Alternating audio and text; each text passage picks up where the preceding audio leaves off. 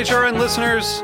As we celebrate our 15th year, we are deepening our commitment to giving voice to the next generation of food systems storytellers, and we need your help. Our internship and fellowship programs help activate new possibilities for underrepresented and underestimated young people through experiential journalism, audio engineering, and production training. Through these unique programs, HRN helps food equity stewards build essential workforce readiness skills that expand their potential and foster economic mobility. Please consider supporting these critical programs. And with a minimum donation, you can be entered to win a dinner for two at an amazing restaurant in one of eight cities and tickets to a concert at a great venue in one of those cities. We have incredible partners across the country who have donated, as they also share our passion for helping to educate the next generation of food systems storytellers. Check out heritageradionetwork.org slash 15 to donate and enter to win today. That's heritageradionetwork.org slash 15 to donate and enter to win today. And make sure you donate before March 31st. Thank you.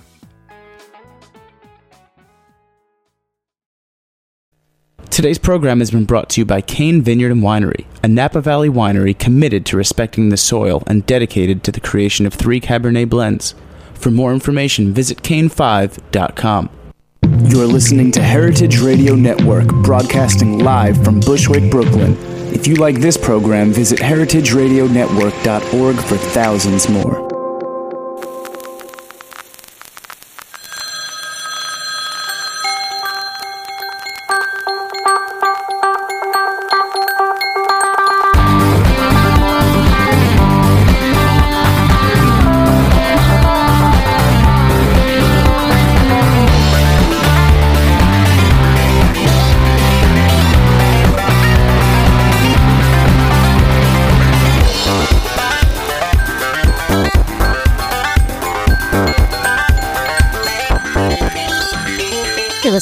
Get Real on Heritage Radio Network. I'm Erica Wides, your host.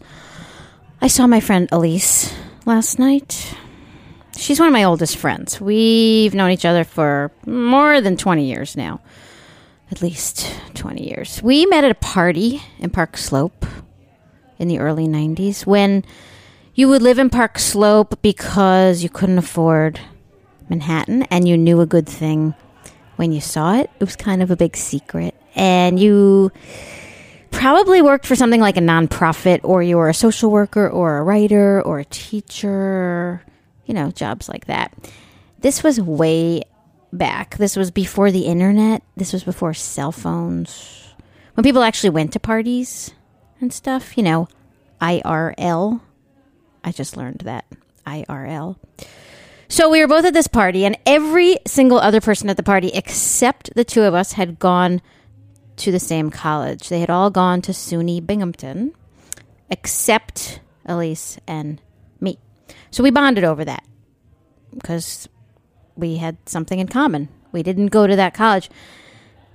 We bonded over our non Binghamton college choices, and we bonded especially via our witty, irreverent Jew in the city girl selves, and the rest is Talmudic history, or herstory, as those old time Park Slope resident ladies would say.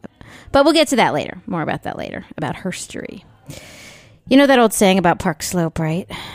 Well, maybe you probably don't. That Park Slope is all dikes, tykes, and kikes.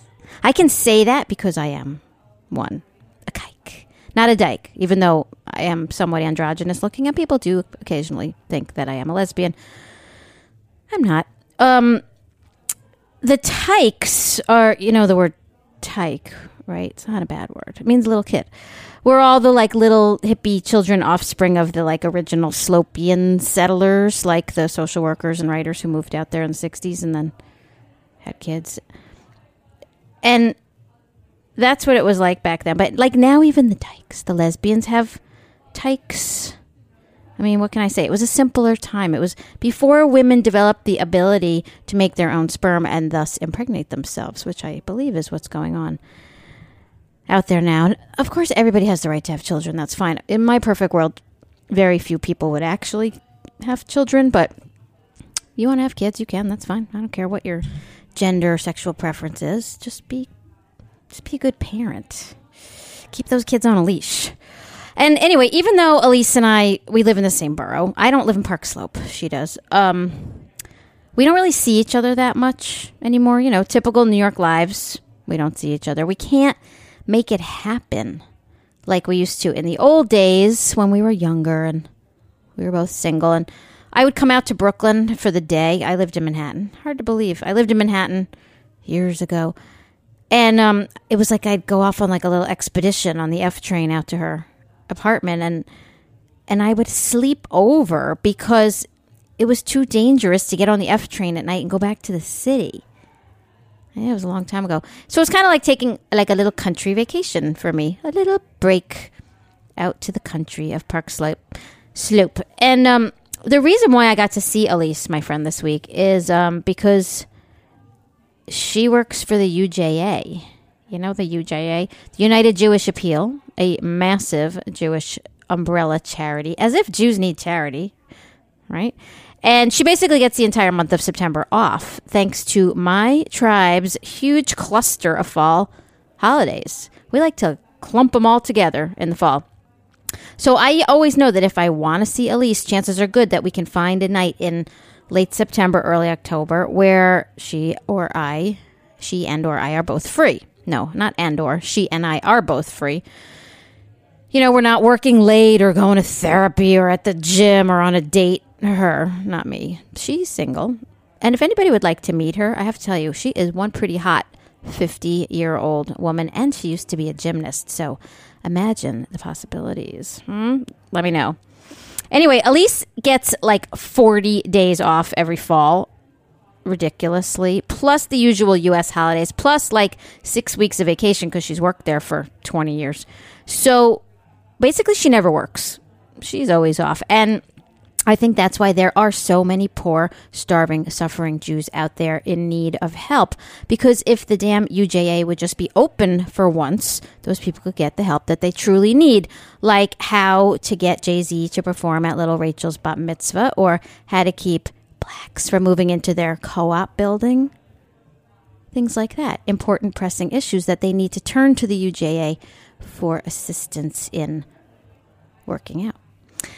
Now, the reason I'm telling you about seeing Elise is, like I said, because Jewish holiday season. And that means that not only is Elise out and roaming the world, she's actually going to Morocco Friday. Oh, I'm going to take some time, go to Morocco. It also means that the Hasidim are out in full force in their various Brooklyn enclaves. And there are several of those enclaves around the borough of Brooklyn, and two of them are in neighborhoods that I frequent, being Crown Heights and Williamsburg. And this time of year, it is like, whoo, spilling out of the woodwork. It's like, I can't think of a metaphor. Now, Crown Heights, I go to fairly, not fairly, once in a while, but that's because that's where my bees live. You know, I have bees, beehive, and my bees live there on a roof in Crown Heights. And this time of the year, they're on like full time honey production mode. So I actually need to check on them more than the very neglectful once or twice that I do in a summer because I'm a really bad lazy beekeeper. So I have to go out to Williamsburg once in a while. I mean, sorry, Crown Heights, and I went there yesterday. And Williamsburg because I like to sometimes walk here to the radio station in Bushwick, and my route from my neighborhood takes me right through the deepest, darkest heart of Hasidic Brooklyn. And I like that walk because I can gape at the 17 year old women pushing strollers with six children in them, or five in the stroller and one clinging to her back. And it's sort of like Tribeca or Chelsea, only the mothers actually are still of childbearing age and they don't have nannies. Or, you know, the nice, the like young man, the pale, very pale, those Hasidim, fuzzy bearded adolescent boys with their their swinging payas and their fur hats. Mm, hot. And I try to make eye contact with them when I'm walking through just to kind of mess with their head and their kishkas. If you don't know what kishkas are, look it up. Although, you know, sometimes now I read, actually, I didn't read, Chris told me that they wear these glasses that are intentionally blurry. So if they look at a woman, they won't actually see her. Apparently, those are all the rage now. It's supposed to stop them from ogling women. But that said, I probably look younger when they're looking at me through them. So So that's okay. But anyway, Elise and I, we kind of love to discuss and dissect Hasidic life. Being secular, non religious Jews, we're cultural Jews. We like to talk about them in their extremism and also use the occasional Yiddish word randomly. And we basically just like to make fun of our own people, and we can, since it's our people. And we're the only ones with souls. No offense to my Goyish listeners. And also, I have Hasidim in my family, so it's okay. It's my tribe. I got them very close to me. My mother's youngest brother, who is 20 years her junior, but only 10 years older than me. Got that? At some point in his early 30s, he lost his mind. Or, I mean, sorry, he found his faith and he first became Orthodox and then he became Hasidic. And then he went on to marry a former Catholic who converted and then they went on to have like five or six children. I can't remember how many.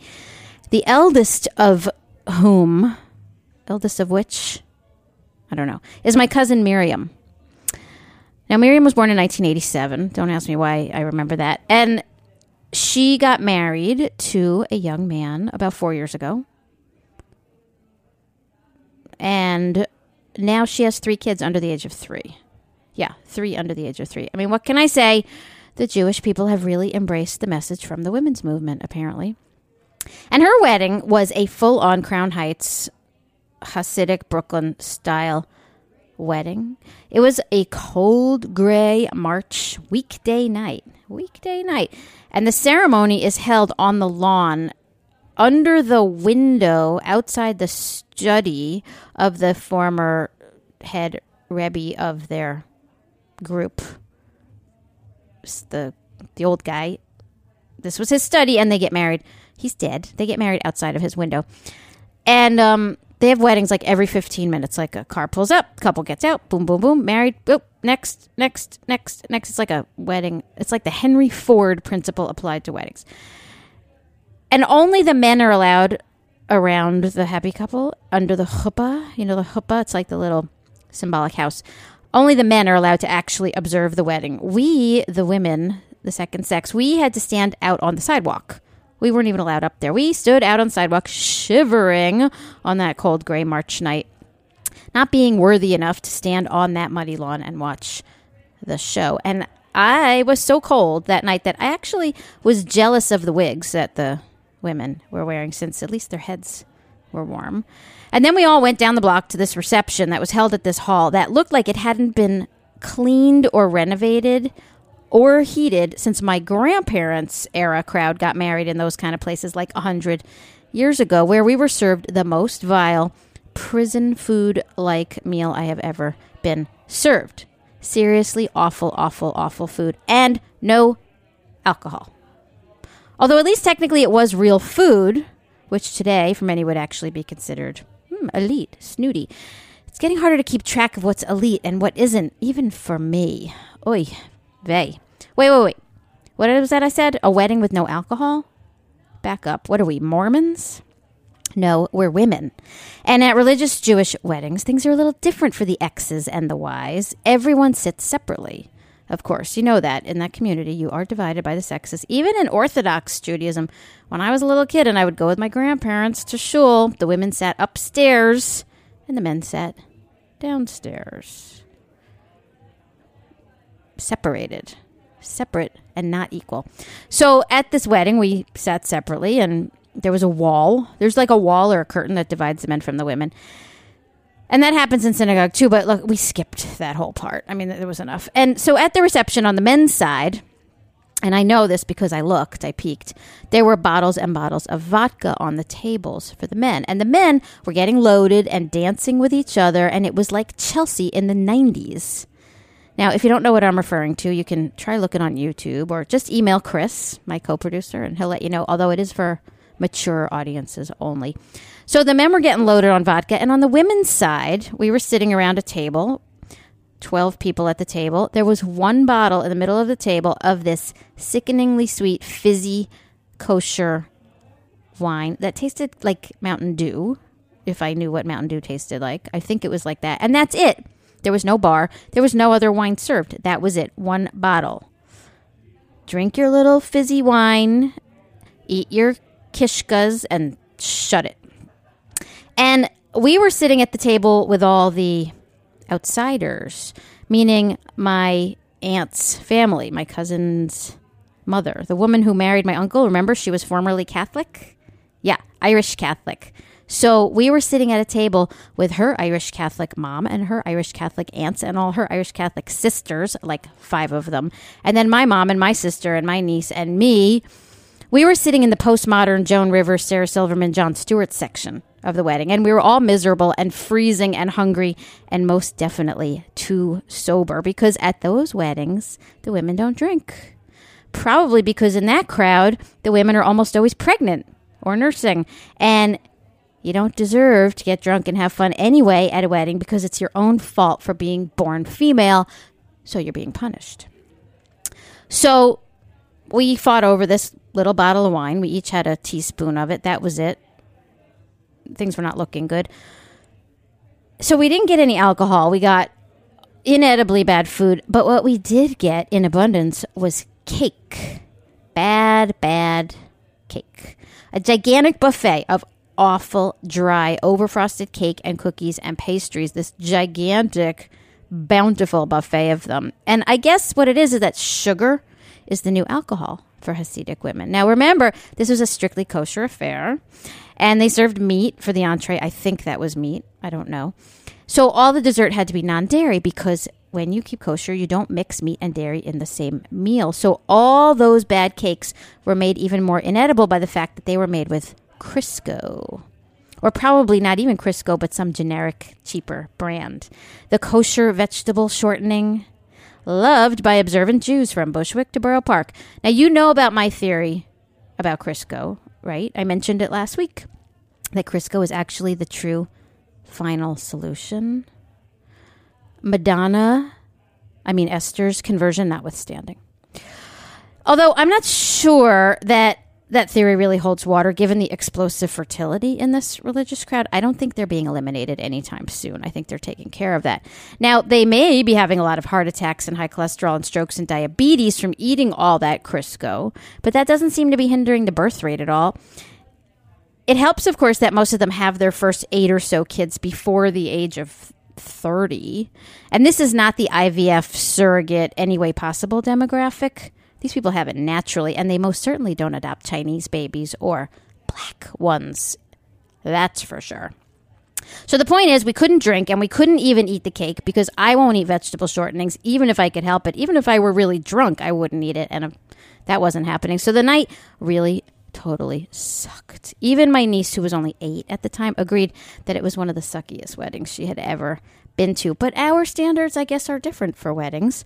We were there for Miriam and for my aunt, and they looked happy and, you know, as happy as my tribe can get. And oddly enough, her husband, the rabbi, turned out to be really kind of hot. Now, is it wrong that I thought so? I was feeling a little dirty looking at him and thinking how hot he was. He kind of brought out my inner Mrs. Robinson with a little bit of yentl thrown in. So gender segregation ruled the wedding of my cousin Miriam. Men at the ceremony, women on the sidewalk, men guzzling vodka and dancing together, women fighting for their two sips of Jewish blue nun and dancing together too. But not me. I didn't dance because I was afraid of getting knocked out by a gigantic wig wearing 16 year old who was about to drop twins from under her long skirt. Men drinking vodka, bald women in wigs with Crisco on their lips. This is sounding a lot like Chelsea in the 90s, actually. Gender. You can't escape it. It defines you and it determines your life. And if you let it, it will. And what does gender have to do with food and foodiness, after all? Well, let's take a quick break and we'll find out.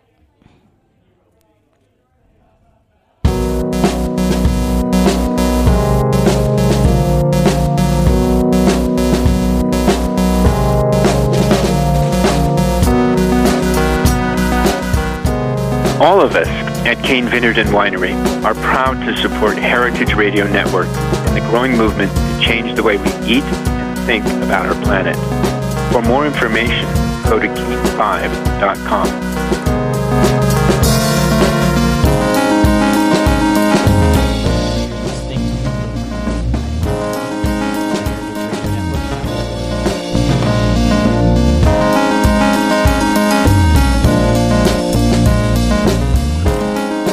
Welcome back to Let's Get Real on Heritage Radio Network. I'm Erica Wides, your host. Remember, you can follow me on Twitter, people. That's how we do things now.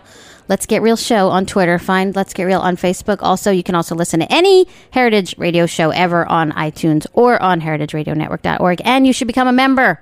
We are member supported. Okay. So, what is a Jewish Orthodox wedding in Brooklyn?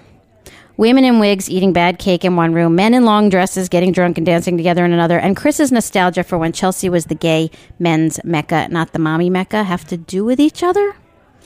Well, as you've learned by now on Let's Get Real, we like to take you way, way down. You know what? The foodiness rabbit hole, that deep, dark place where food manufacturers and marketers like to take you and keep you there so they can bamboozle you and get you to buy their candy flavored yogurt that helps you to poop, their omega 3 protein cookies that make you pumped, and their artificial sweeteners that provide you with your daily allowance of fiber. And you get stuck so far down there in the land of fake food and real food doppelgangers that you can't see your way back up because you've lost your ability to see real food. It's like those fish that live in dark caves under the ocean where no sunlight ever gets through. Eventually, they lose their sight. They're blind and they lose all their pigmentation via evolution, of course. Now, no offense to my Tea Party listeners, I'm sure God made them that way just last week. Like Romney's position on abortion and healthcare and gay marriage. Too serious? Sorry, I mean, we know evolution is not just a theory and not just for breakfast anymore. Anyway, foodiness marketers and makers are savvy, savvy people. They know what you think you want because they've told you to want it. Like reality TV or ATMs and CVS's on every street corner in New York now, or an all black remake of Steel Magnolias. They want you to think you want that. And they know that women and men aren't the same. Jamie Lee Curtis notwithstanding, that women want their foodiness to say and do certain things. They want their foodiness to make them feel sexy or nurturing or mommy like or invincible. And men want their foodiness to make them feel strong and smart and like they're eating healthy, but not because their wives are making them do it, dude. No, they picked out that can of men's Diet Cola all by themselves gender. There it is again. And you thought you'd seen the last of it when you got your minor in women's studies. Nope. It affects everything which cars we buy, which cigarettes we'd smoke if we smoked, who we vote for, and most definitely what we choose when we shop for food, or we eat a meal, or we buy a snack. And non food marketers and manufacturers and advertisers have known this forever. Forever. They've been marketing to the sexes since marketing and advertising was invented by Mormon Jesus. That's where we got things like long, skinny, feminine cigarettes for women, like Virginia Slims, or hairspray for men, but it's called Control, or soap for women like Calgon, or makeup for men with names like Camouflage or Facial Fuel. But here's the difference beauty products and cigarettes and bath soap and makeup, they do what they're supposed to do. They do what they say they do. Moisturizers moisturize, whether they're pink or white or smell like musk or magnolias. Hairspray doesn't discriminate. If there's flyaway hair to be tamed, it's on the job. No questions asked. The four men versions serve only to assuage the masculinity of the men using the products, to make them know it's okay to use conditioner or hair coloring or wrinkle creams or panty liner. Mm, no, not panty liners. Well, maybe. The difference usually comes down to the fragrance or maybe the color of the product or the color of the packaging. And, you know, it's silly, it's stupid even, but it's not insidious. It's not inherently insidious. Adding a pour homme caveat to a Chanel moisturizer isn't going to hurt anybody. It doesn't necessarily mislead anyone in any malevolent way, except people who can't pronounce it, right? Of course. Poor um. Nobody's trying to make any health claims or nutrition claims. They're just trying to sell twice as much shit. It's the American way. If you use your wife's moisturizer after shaving instead of your own, you won't grow boobs. You'll be okay. Your balls may shrink and fall off, but You just found the perfect surrogate anyway down in South Carolina, so who's going to need them? Sorry, that's for another episode. But gender specific foodiness is another can of gummy vitamin worms entirely because it is evil and insidious because foodiness isn't for men or for women. Foodiness is for no gender. Let me break it down for you. Food is for men and women and teeny babies and toddlers and even teenagers, even if they're so awful they don't actually deserve it. It's for everyone. Food is for people. Foodiness is for suckers, especially suckers who buy into products that are marketed to them as being better for the ladies or targeted toward the gents. Foodiness is for no one. It doesn't work for anyone, not for any gender, not for people. Even Soylent Green was made from people for people, except not vegans. Even though everyone thought in Soylent Green that they were eating algae chips, just like today everyone is eating veggie chips thinking it's vegetables, when they're really just eating corn and chemicals, and buying it at places like Organic Avenue, which is a store in Chelsea, which I will get into on another episode because there's a lot to be said about that. And now foodiness takes us even farther down the rabbit hole to where we not only can't discern what food is anymore, but now we have to decide what gender our foodiness product choices represent. It's like your gender studies professor and your marketing 101 professor decided to go make some real cash and hook it to foodiness manufacturing and they came up with gender specific foodiness products that make Nutrisystem and Vitamin Water and Atkins bars seem like local and sustainable products in comparison. Now, as I said last week in my anniversary show, I'm here to prove that you don't have to be a smug douche to eat real food, but eating foodiness does make you a chump. And gender specific foodiness puts you somewhere past chump, somewhere down in the deepest, darkest recesses of the foodiness rabbit hole where Tea Party defenders defend the rights of corporate America to convince them that artificially flavored diet lemon raspberry iced tea is tea. By the way, you should go to my website, letsgetrealshow.com, and you should check out the interview that I did on BBC Radio 5 last week because it's all about this stuff. It's on the media page. Check it out. Now, the point is that gender foodiness makes claims that only a super sucker would buy a chump. You don't want to be a super sucker, do you? Like protein bars that are targeted specifically for women, or instant oatmeal packets targeted for women, or the newest one, which got me on this rant in the first place, which are gummy vitamins for men. Now, I guess chewing on pink and lime green dinosaur shaped candy spiked with synthetic vitamins was kind of emasculating for some guys these days. So, One A Day or whatever company has introduced men's gummy vitamins. It should be like men's gummy vitamins. They come in this like kind of more serious, kind of more manly looking container, and they're colored in more muted, masculine shades of like navy and hunter green, manly man colors. A manly man's gummy vitamin dreamed up by all those manly men who work on Madison Avenue. I'm not talking about Don Draper. I may be talking about Don Draper's evil gay son. And you can wash down those manly men's gummy vitamins with Pepsi Max, which is the man's diet cola. I guess being obese and growing boobs wasn't acceptable anymore for men, but drinking that, you know, girly diet soda wasn't going to cut it. It was too much of an insult to their masculinity. So now, thank God, we have a diet soda just for men. Pepsi Max for men, fat men with boobs to the max. Gummy vitamins in masculine colors. The mind reels at the contradiction. Is it just me who is having a reeling mind in this moment? Children's candy. Now, I love gummy things. Don't get me wrong. I love a good gummy bear. I would not kick a gummy bear out of bed any night of the week. But children's candy marketed as a health product for guys. It's bad enough that everything we eat today is flavored and sweetened, like candy, which you know I love to talk about. And you know I love to say that we're just a nation of obese toddlers, waddling around with big sippy cups full of sweetened juice and gumming our gummies. You know, I call them the potato people for a reason. You can feel free to use it as long as you credit me because I'm going to trademark that one too, along with foodiness. And also, I hate to be the one to tell you, again that vitamins and nutrients come from food. That's the only legit source. If you are someone who can't manage to ingest actual food on a daily basis, then vitamin supplements may provide the nutrients that you're missing, but I don't actually think so.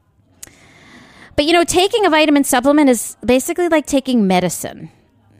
You need to feel like you're taking medicine, almost like it's a punishment for not eating well, or oh, you went out and you slept with too many people and you caught yourself a case of the clap. Now you have to take your medicine. It's like that. If you change the delivery vehicle of the vitamin, first from food to pill, and then from pill to candy, you're removing the adult responsibility of not only eating the real food, but also being able to take real medicine. If you put it into candy form and color it and flavor it and make it infantilized, that's what it becomes. Don't worry that you can't eat like an adult. You can just keep eating soft, chewy, sweet treats like a toddler and let us, the food manufacturer, manage your nutrition needs. Put us in put you put your nutrition in our hands. Let us take care of it. It's like you're surrendering your hard-won adulthood and independence to a corporate behemoth who doesn't have anything like your best interest at heart. Remember when you were a kid, you couldn't wait to grow up and be independent and be an adult? Now you're handing that off to a giant mega corporation run by Montgomery Burns. Would you trust him? Would you trust those guys with anything? I mean, these are the same people trying to tell you that smoking a long, skinny cigarette makes you a lady, and drinking poison- poisonous diet soda from a black can makes you a much more manly potato. Or how about these foodiness products, these gender specific foodiness products that I came upon? How about Curves granola bars for women? You know, Curves, it's that chain of gyms. They're all around the country, they're little franchises. I have no problem with Curves. I think it's great. The more people exercise, the better. It's, I'm all about it. But Curves is marketing a brand of granola bars for women. Now, what's granola? First of all, granola is made from oats. Oats are fine. You take oats, you mix them with something sweet like a little sugar or honey or maple syrup, a little bit of oil. You boil that up as a syrup, mix it with the oats, bake it. You have granola. Throw in some nuts, some seeds, some fruit. That's granola. Could be pretty caloric, but it's food. It's made from real food. Curves granola bars have 40 ingredients in them, and more than half of them are different forms of sugar. Curves must actually be using the bars as a marketing tool to help keep their clients fat, so they'll have to keep coming back to Curves and keep their memberships up to date.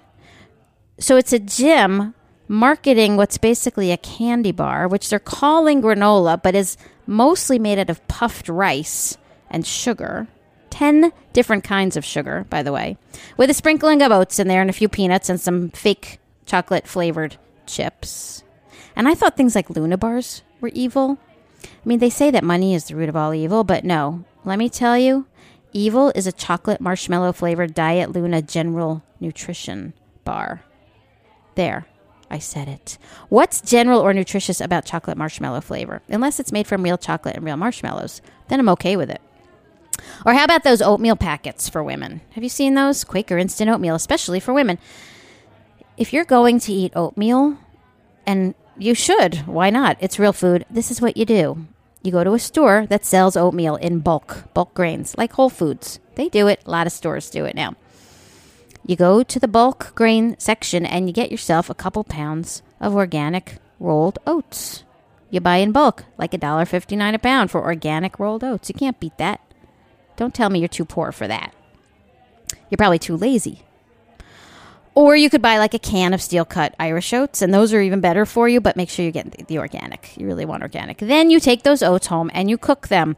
You cook them in water, or you cook them in milk, or in chicken stock, or in cream, or in apple juice, or whatever you want to use. And then you add things to it like salt, or honey, or brown sugar, or an egg, or raisins, or miso, and scallions like me, or fruit, or chocolate chips, whatever you want in there, peanut butter. I don't care.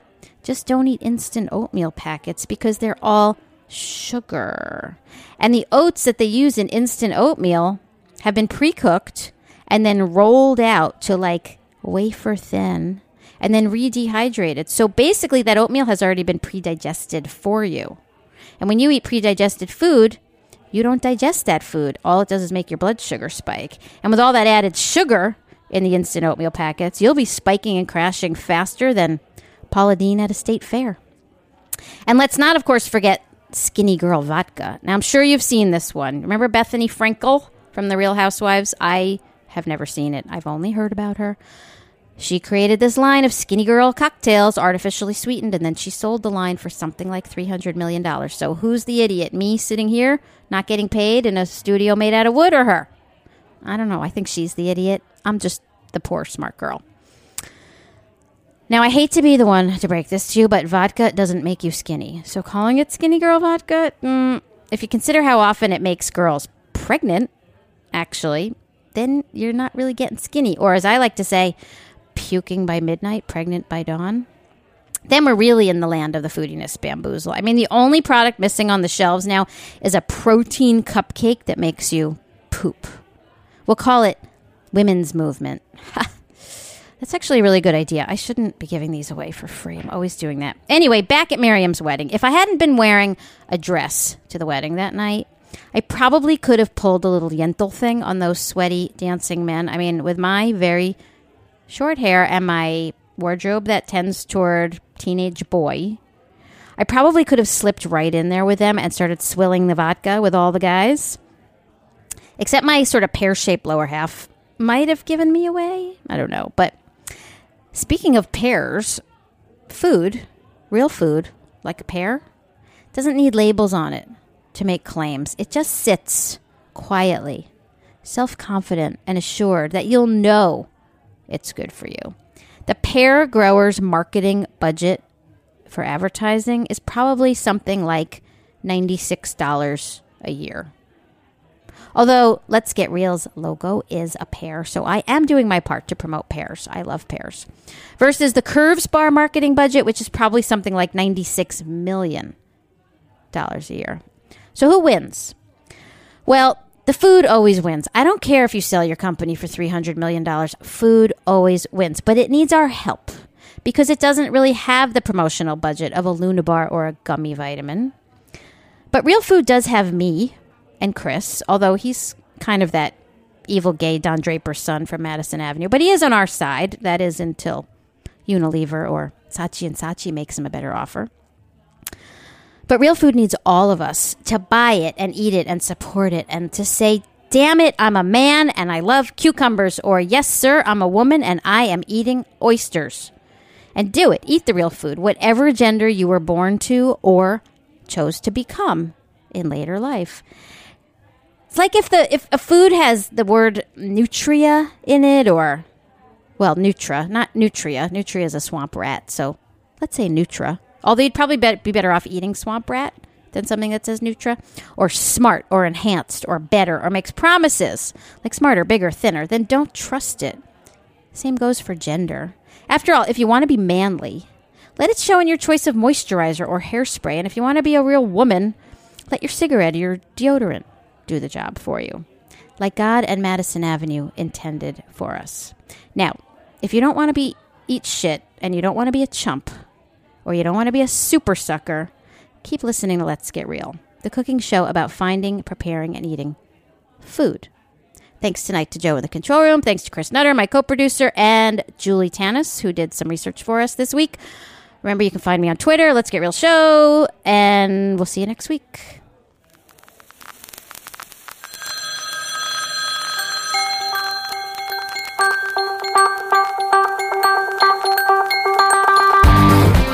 Thanks for listening to this program on heritageradionetwork.org. You can find all of our archived programs on our website or as podcasts in the iTunes Store by searching Heritage Radio Network. You can like us on Facebook and follow us on Twitter at heritage underscore radio. You can email us questions at any time at info at heritageradionetwork.org. Heritage Radio Network is a nonprofit organization. To donate and become a member, visit our website today. Thanks for listening.